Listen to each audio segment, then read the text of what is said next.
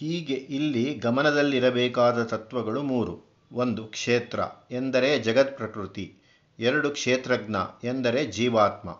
ಮೂರು, ಸಕಲ ಕ್ಷೇತ್ರ ಕ್ಷೇತ್ರಜ್ಞರೊಳಗೂ ಸಮಾನ ವ್ಯಾಪಿಯಾಗಿರುವ ಸೂತ್ರಾತ್ಮನೆಂಬ ಪರಮಾತ್ಮ. ಈ ಮೂರರ ವರ್ಣನೆ ವಿವರಣೆಗಳನ್ನು ಭಗವಂತ ಕೊಟ್ಟಿದ್ದಾನೆ. ಮೊದಲು ಪ್ರಕೃತಿ. ಮಹಾಭೂತಾನ್ಯಹಂಕಾರೋ ಬುದ್ಧಿರವ್ಯಕ್ತಮೇವಚ ಇಂದ್ರಿಯಾಣಿ ದಶೈಕಂಚ ಪಂಚಚೇಂದ್ರಿಯ ಗೋಚರಾಹ. ಇಲ್ಲಿ ಒಟ್ಟು ಇಪ್ಪತ್ನಾಲ್ಕು ಪದಾರ್ಥಗಳು. ಪಂಚಮಹಾಭೂತಗಳು. ಭೂಮಿ, ನೀರು, ಅಗ್ನಿ, ವಾಯು, ಆಕಾಶ, ಅಹಂಕಾರ. ನಾನು ನಾನು ಎನ್ನುವ ತತ್ವ. ಬುದ್ಧಿ, ಅವ್ಯಕ್ತ.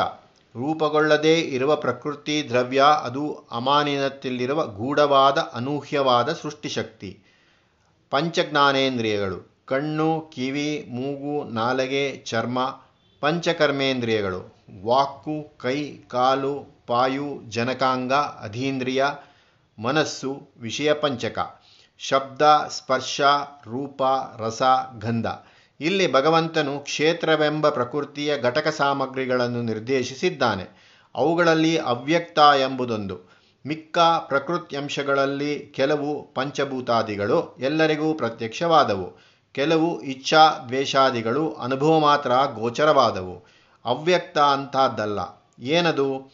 ವ್ಯಕ್ತವಾಗದೇ ಇರುವುದು ಅವ್ಯಕ್ತ. ಸ್ಪಷ್ಟಪಡದ ವಾಸ್ತವಿಕಾಂಶ ಅವ್ಯಕ್ತ. ಯಾವುದು ತಾನು ಇದ್ದುಕೊಂಡು ಕಾಣಿಸಿಕೊಳ್ಳುತ್ತಿಲ್ಲವೋ, ಯಾವುದು ಕಾಣಬರದೇ ಹೋದರೂ ಇದೆಯೋ, ಆ ಗೂಢಶಕ್ತಿಯೇ ಅವ್ಯಕ್ತ. ಅದನ್ನು ಬ್ರಹ್ಮಶಕ್ತಿಯ ಗುಪ್ತ ನಿಧಿ, ರಿಸರ್ವ್, ಕಾಯ್ದಿಟ್ಟ ನಿಧಿ ಎಂದೂ ಕರೆಯಬಹುದು. ಒಂದೆರಡು ದೃಷ್ಟಾಂತಗಳನ್ನು ನೋಡೋಣ. ನಾವೆಲ್ಲ ದಿನದಿನವೂ ನೀರನ್ನು ನೋಡುತ್ತಲೇ ಉಪಯೋಗಿಸುತ್ತಲೇ ಇದ್ದೇವೆ. ಕೆರೆ ಬಾವಿಗಳನ್ನು ಕಂಡಿದ್ದೇವೆ. ಆದರೆ ಜೋಗದ ಜಲಪಾತದ ಎದುರಿಗೋ, ಸಮುದ್ರದ ತೀರದಲ್ಲಿಯೋ ನಿಂತು ನೋಡುವಾಗ ಕೆರೆ ಬಾವಿಗಳಲ್ಲಿ ಕಾಣದ ಒಂದು ಅದ್ಭುತವನ್ನು ಅನುಭವಿಸುತ್ತೇವೆ. ಇಂಥ ಅಂತರಂಗ ಪರಿಣಾಮವನ್ನುಂಟು ಮಾಡುವ ಶಕ್ತಿ ಕೆರೆ ಬಾವಿಗಳ ನೀರಿನಲ್ಲಿ ಅವ್ಯಕ್ತವಾಗಿದ್ದದ್ದು ನದಿ ಸಮುದ್ರಗಳಲ್ಲಿ ರಾಶೀಕೃತವಾಗಿ ಪ್ರಚಲಿತವಾದಾಗ ನಮ್ಮ ಮನಸ್ಸಿನೊಳಗಡೆ ವ್ಯಕ್ತಪಟ್ಟಿತು. ನೀರೆಂಬ ವಸ್ತು ರಸಾಯನಶಾಸ್ತ್ರಜ್ಞನ ಪಾಲಿಗೆ ಹೆಚ್ ಟು ಒ ಜಲಜನಕ ಎರಡು ಪ್ಲಸ್ ಆಮ್ಲಜನಕ ಒಂದು. ಬಾಯಾರಿದವನ ಪಾಲಿಗೆ ಅದು ಅಮೃತ. ಆ ಅಪ್ಯಾಯನ ಶಕ್ತಿ ಜಲಜನಕ, ಆಮ್ಲಜನಕಗಳೆಂಬ ಅನಿಲಗಳಲ್ಲಿ ಅವ್ಯಕ್ತವಾಗಿದ್ದು, ಅವೆರಡಕ್ಕೂ ಕುಡಿದವನ ನಾಲಿಗೆಯ ಸಂಯೋಗವಾದಾಗ ಅವನ ಮನಸ್ಸಿಗೆ ವ್ಯಕ್ತವಾಯಿತು. ಸೌಂದರ್ಯವೆಂಬುದು ಅವ್ಯಕ್ತದ ವ್ಯಕ್ತದಶೆ.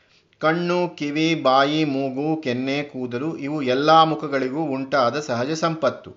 ಶಸ್ತ್ರವೈದ್ಯನ ದೃಷ್ಟಿಗೆ ಎಲ್ಲ ಮೈಗಳು ಏಕಪ್ರಕಾರವಾಗಿ ಚರ್ಮ, ರಕ್ತ, ನಾಳ, ಮೂಳೆ ಇಂಥವು. ರಾಸಾಯನಿಕನ ಕಣ್ಣಿಗೆ ಒಬ್ಬ ಮನುಷ್ಯನ ಅವಯವದ ಮೂಲ ಸಾಮಗ್ರಿಗೂ ಇನ್ನೊಬ್ಬನದಕ್ಕೂ ವ್ಯತ್ಯಾಸವೇನೂ ತೋರುವುದಿಲ್ಲ.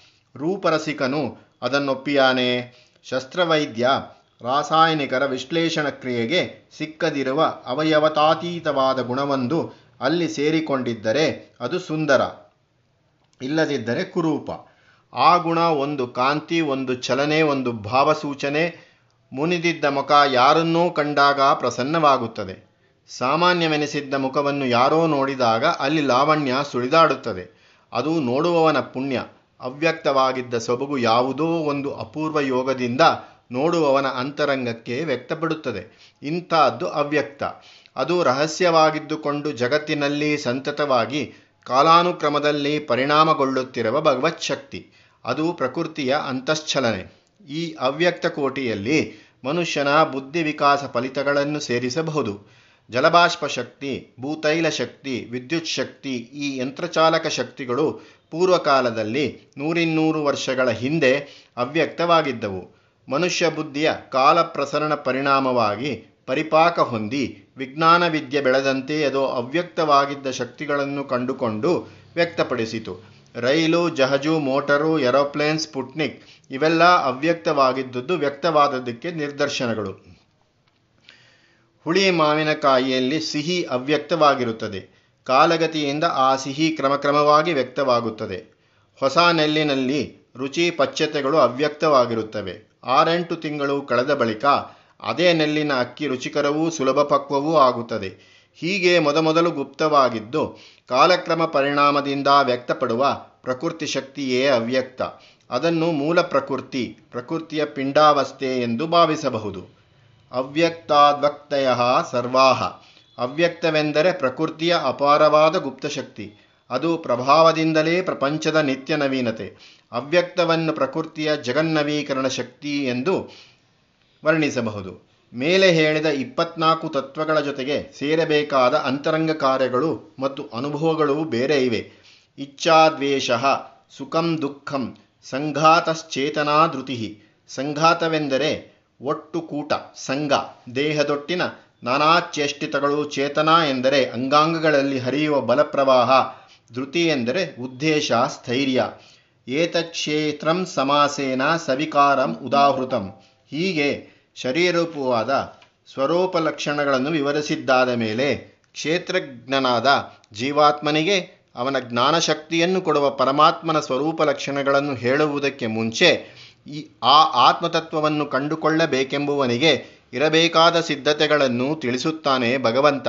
ಏಕೆಂದರೆ ಈ ಮನಃಶಿಕ್ಷಣವು ಈ ಅಂತರಂಗ ಶುದ್ಧಿಯೂ ಇಲ್ಲದವನಿಗೆ ಆತ್ಮಜ್ಞಾನವೆಂಬುದು, ಬ್ರಹ್ಮಜ್ಞಾನವೆಂಬುದು ಕೇವಲ ಫ್ರೇಸಸ್, ಶಬ್ದಖಂಡಗಳಾಗಿ ನಿಲ್ಲುವುದೇ ಹೊರತು ಎಂದಿಗೂ ಅನುಭೂತ ಸತ್ಯಗಳಾಗಲಾರವು. ಸಿದ್ಧತೆಗಳಲ್ಲಿ ನಕಾರಪೂರ್ವಕವಾದ ನೆಗೆಟಿವ್ ಕೆಲವು ಸಕಾರಪೂರ್ವಕವಾದವು ಪಾಸಿಟಿವ್ ಕೆಲವು. ಅಮಾನಿತ್ವಾಮಧಂಬತ್ವಂ ಅಹಿಂಸಾ ಕ್ಷಾಂತಿರಾರ್ಜವಂ. ಆಚಾರ್ಯೋಪಾಸನಂ ಶೌಚಂ ಸ್ಥೈರ್ಯಮಾತ್ಮ ವಿನಿಗ್ರಹ. ನಕಾರಪೂರ್ವಕವೆಂದರೆ ಬೇಡ, ಇಲ್ಲ, ಕೂಡದು ಎಂಬ ರೂಪದ್ದು. ಅಮಾನಿತ್ವ, ತಾನು ಉತ್ತಮನು ಎಂದುಕೊಳ್ಳುವ ಸ್ವಾಭಿಮಾನ, ಅದನ್ನು ಬಿಟ್ಟಿರುವುದು ಅಮಾನಿತ್ವ. ಅದೇ ವಿನೀತತೆ, ನಮ್ರತೆ, ಅಧಂಬಿತ್ವ, ತನ್ನಲ್ಲಿರುವ ಗುಣವಸ್ತುಗಳನ್ನು ಇತರರಿಗೆ ತೋರಿಸಿಕೊಳ್ಳಬೇಕೆಂಬ ಆಶೆ ದಂಭ. ಇದನ್ನು ಬಿಟ್ಟಿರಬೇಕು. ಅಹಿಂಸೆ, ಕ್ಷಮಾಗುಣ, ಆರ್ಜವ ಎಂದರೆ ನಡೆನುಡಿಗಳಲ್ಲಿ ಕುಟಿಲವಿಲ್ಲದೆ ಸರಳವಾಗಿ ರುಜುವಾಗಿ ಇರುವುದು ಗುರುಸೇವೆ ಕಾಯಶುದ್ಧಿ, ಮನಃಶುದ್ಧಿಗಳು, ಸ್ಥಿರಚಿತ್ತತೆ, ಮೈಮರೆಯದೆ, ದುಡುಕದೆ ಇರುವುದು ವಿಷಯಲಂಪಟನಾಗದೇ ಇರುವುದು, ನಾನು ನಾನು ಎಂದುಕೊಳ್ಳದಿರುವುದು, ಮಡದಿ ಮಕ್ಕಳು ಮನೆ ಮಳಿಗೆಗಳ ವಿಷಯದಲ್ಲಿ ವ್ಯಾಮೋಹವಿಲ್ಲದಿರುವುದು, ಇಷ್ಟಾನಿಷ್ಟಗಳಿಂದ ವಿಕಾರ ಪಡೆದಿರುವುದು, ಈ ತೆರನಾದ ಸಂಯಗಳು ನಕಾರಪೂರ್ವಕ ಸಾಧನೆಗಳು. ಸಕಾರಪೂರ್ವಕ ಸಾಧನೆಗಳು ಬೇಕು, ಇರಲಿ, ತಕ್ಕದ್ದು ಎಂಬ ರೂಪದ ನೀತಿಗುಣಗಳು. ಅವು ಹೀಗೆ. ಮಯಿ ಚಾನನ್ಯ ಯೋಗೇನ ಭಕ್ತಿರವ್ಯಭಿಚಾರಿಣಿ. ಭಗವಂತನಲ್ಲಿ ಅನನ್ಯವಾದ ಭಕ್ತಿ. ಸಂತೆ ಗೊಂದಲದಿಂದ ದೂರವಿರುವುದು ಏಕಾಂತ, ಮೌನ. ಆಧ್ಯಾತ್ಮ ಜ್ಞಾನ ನಿತ್ಯತ್ವಂ ತತ್ವಜ್ಞಾನಾರ್ಥ ದರ್ಶನಂ. ಏತಜ್ಞಾನಮಿತಿ ಪ್ರೋಕ್ತಂ ಅಜ್ಞಾನಂ ಯ ದತೋನ್ಯಥ. ಇಲ್ಲಿ ಜ್ಞಾನಂ ಎಂದರೆ ಜ್ಞಾನ ಸಾಧನೆ, ಜ್ಞಾನ ಸಂಪಾದನೋಪಾಯ, ತತ್ವಜ್ಞಾನಾರ್ಥ ದರ್ಶನಂ ಎಂದರೆ ಏನು, ಜ್ಞಾನ ನಿತ್ಯತ್ವಂ ಎಂದರೆ ಪಾಂಡಿತ್ಯ ನಿಷ್ಠೆ ವಿದ್ಯಾಪ್ರಾವೀಣ್ಯ ಎಂದು ಬೇಕಾದರೆ ಅರ್ಥವಾಗಲಿ ಅರ್ಥದರ್ಶನಂ ಎಂದ, ಎಂಬುದೇನು, ಅದಕ್ಕೆ ಅರ್ಥ ಪ್ರತ್ಯಕ್ಷೀಕರಣ ಎಂಬ ಭಾವ, ಅರ್ಥದ ಸಾಕ್ಷಾತ್ತಾದ ಅನುಭವಾಭ್ಯಾಸ, ಬುದ್ಧಿವೃತ್ತಿಯಿಂದ ತಿಳಿಯಬಂದ ತತ್ವವನ್ನು ದಿನದಿನದ ನಡವಳಿಕೆಯಲ್ಲಿ ಅನುಸರಿಸಿ ಅಭ್ಯಾಸ ಮಾಡಿಕೊಳ್ಳುವುದು ಅನುಸಂಧಾನ. ಶ್ಲೋಕಗಳನ್ನು ಹೇಳುವುದು, ಶ್ಲೋಕಾರ್ಥ ಹೇಳುವುದು ಅನುಭವವಾಗದು. ತತ್ವಜ್ಞಾನವು ಬಹಿರ್ಮುಖವಾಗಿದ್ದರೆ ಸಾಲದು, ಅಂತರ್ಮುಖವಾಗಬೇಕು. ತತ್ವವನ್ನು ರುಜುವಾತು ಮಾಡಿಕೊಡಿ, ದೇವರನ್ನು ಪ್ರೂವ್ ಮಾಡಿ ತೋರಿಸಿ ಎಂದು ಯಾರಾದರೂ ಕೇಳಿದರೆ, ನಾವು ಮೇಲಿನ ಗುಣಸಿದ್ಧತೆಗಳ ಪಟ್ಟಿಯನ್ನು ತೋರಿಸಿ, ಇದರಲ್ಲಿ ನೀವು ಯಾವ ಯಾವುದರಲ್ಲಿ ತೇರ್ಗಡೆ ಪಡೆದಿದ್ದೀರಿ ಎಂದು ಕೇಳಬೇಕಾಗುತ್ತದೆ. ಆ ಪರೀಕ್ಷೆಯಲ್ಲಿ ತೇರ್ಗಡೆ ಆಗದವರು ಮೊದಲು ತಮ್ಮನ್ನು ತಾವು ತಯಾರಿ ಮಾಡಿಕೊಳ್ಳಲಿ. ಬೇನೆಯಿಂದ ಕಣ್ಣು ಕೊಟ್ಟಿ, ಕಣ್ಣು ಕಟ್ಟಿಕೊಂಡಿರುವವರಿಗೆ ಕನ್ನಡಕ ಏನು ಮಾಡಿಯಿತು? ಲೋಚನಾಭ್ಯಾಂ ವಿಹೀನಿಸ್ಯ ದರ್ಪಣಂ ಕಿಂ ಕರಿಷ್ಯತಿ. ಅಮಾನಿತ್ವವು ಅಂಧಭಿತ್ವವು ಆರ್ಜವವೂ ಸುಲಭಗಳಲ್ಲ. ನಾವು ಗತಿ ತಪ್ಪುವುದು ಸಣ್ಣ ಸಣ್ಣವೆಂದು ತೋರುವ ದುರಭ್ಯಾಸಗಳಿಂದ. ಮಹಾಪಾತಕ ಮಾಡಿದವನಿಗೆ ಸದ್ಗತಿ ಬೇಗ ಬಂದೀತು.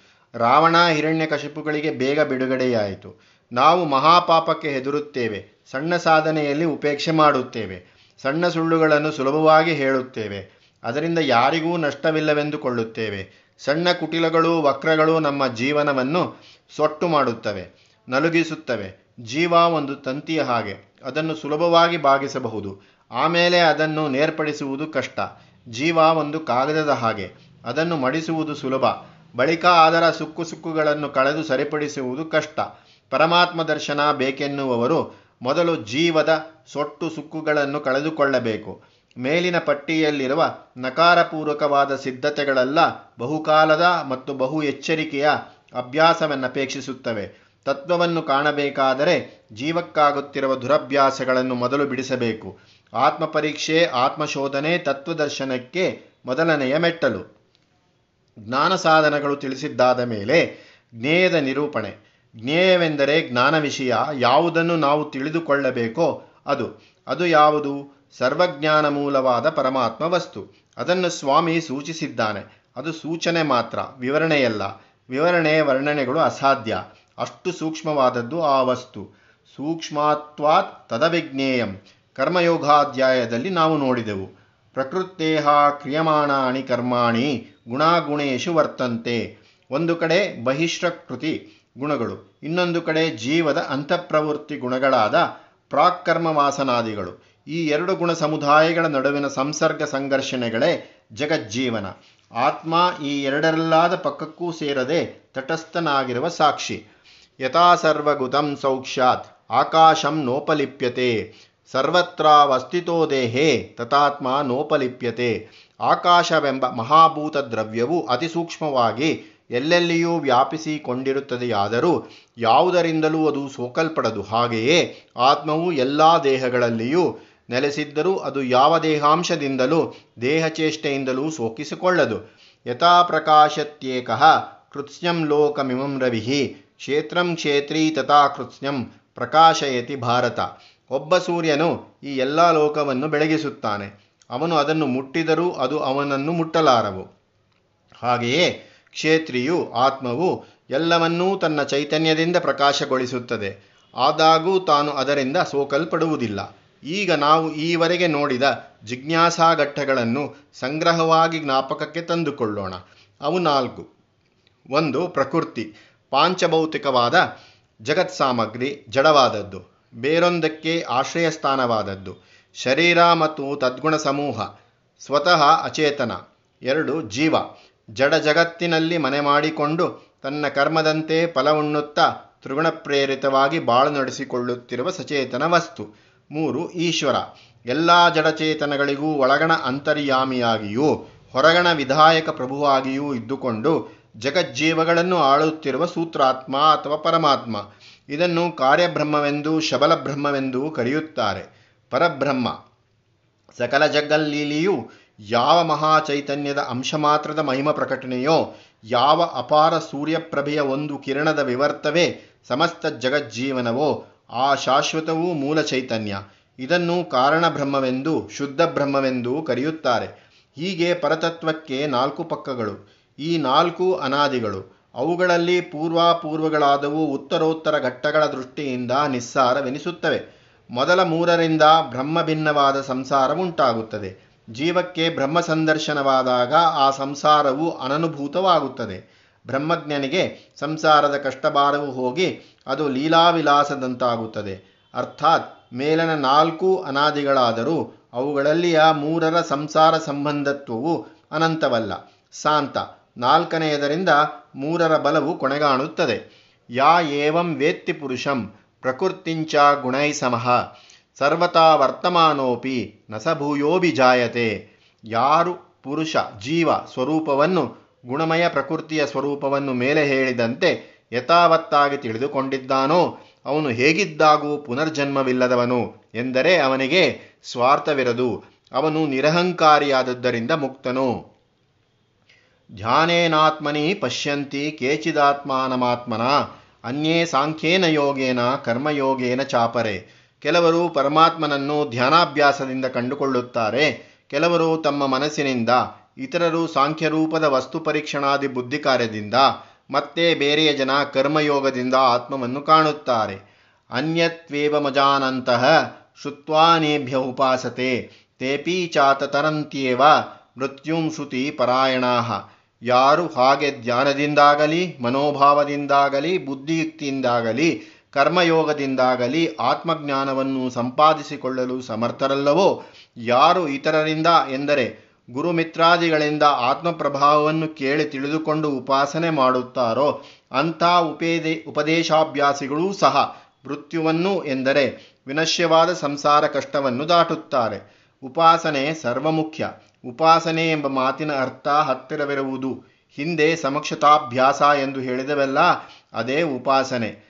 ಪೂಜ್ಯ ವಸ್ತುವಿನ ಅಥವಾ ಪ್ರಿಯ ವಸ್ತುವಿನ ಬಳಿ ಮನಸಾ ನೆಲೆಸಿರುವುದು ಉಪಾಸನೆ. ಹಾಜರ್ ಭಾಷಿ practice of the presence of God. ಅದು ಸಮಕ್ಷತಾಭ್ಯಾಸ, ಉಪಾಸನೆ. ಭಗವದುಪಾಸನೆ ಬೆಳೆದಂತೆ ಜಗದ್ವಾಸನೆ ಕಳೆಯುತ್ತದೆ. ಜಗದ್ವಾಸನೆ ಕಳೆದಂತೆ ಬ್ರಹ್ಮಾನುಭೂತಿ ನೆರೆದು ಬರುತ್ತದೆ. ಮುಂದೆ ಚತುರ್ದಶೋಧ್ಯಾಯ, ಗುಣತ್ರಯ ವಿಭಾಗ ಯೋಗ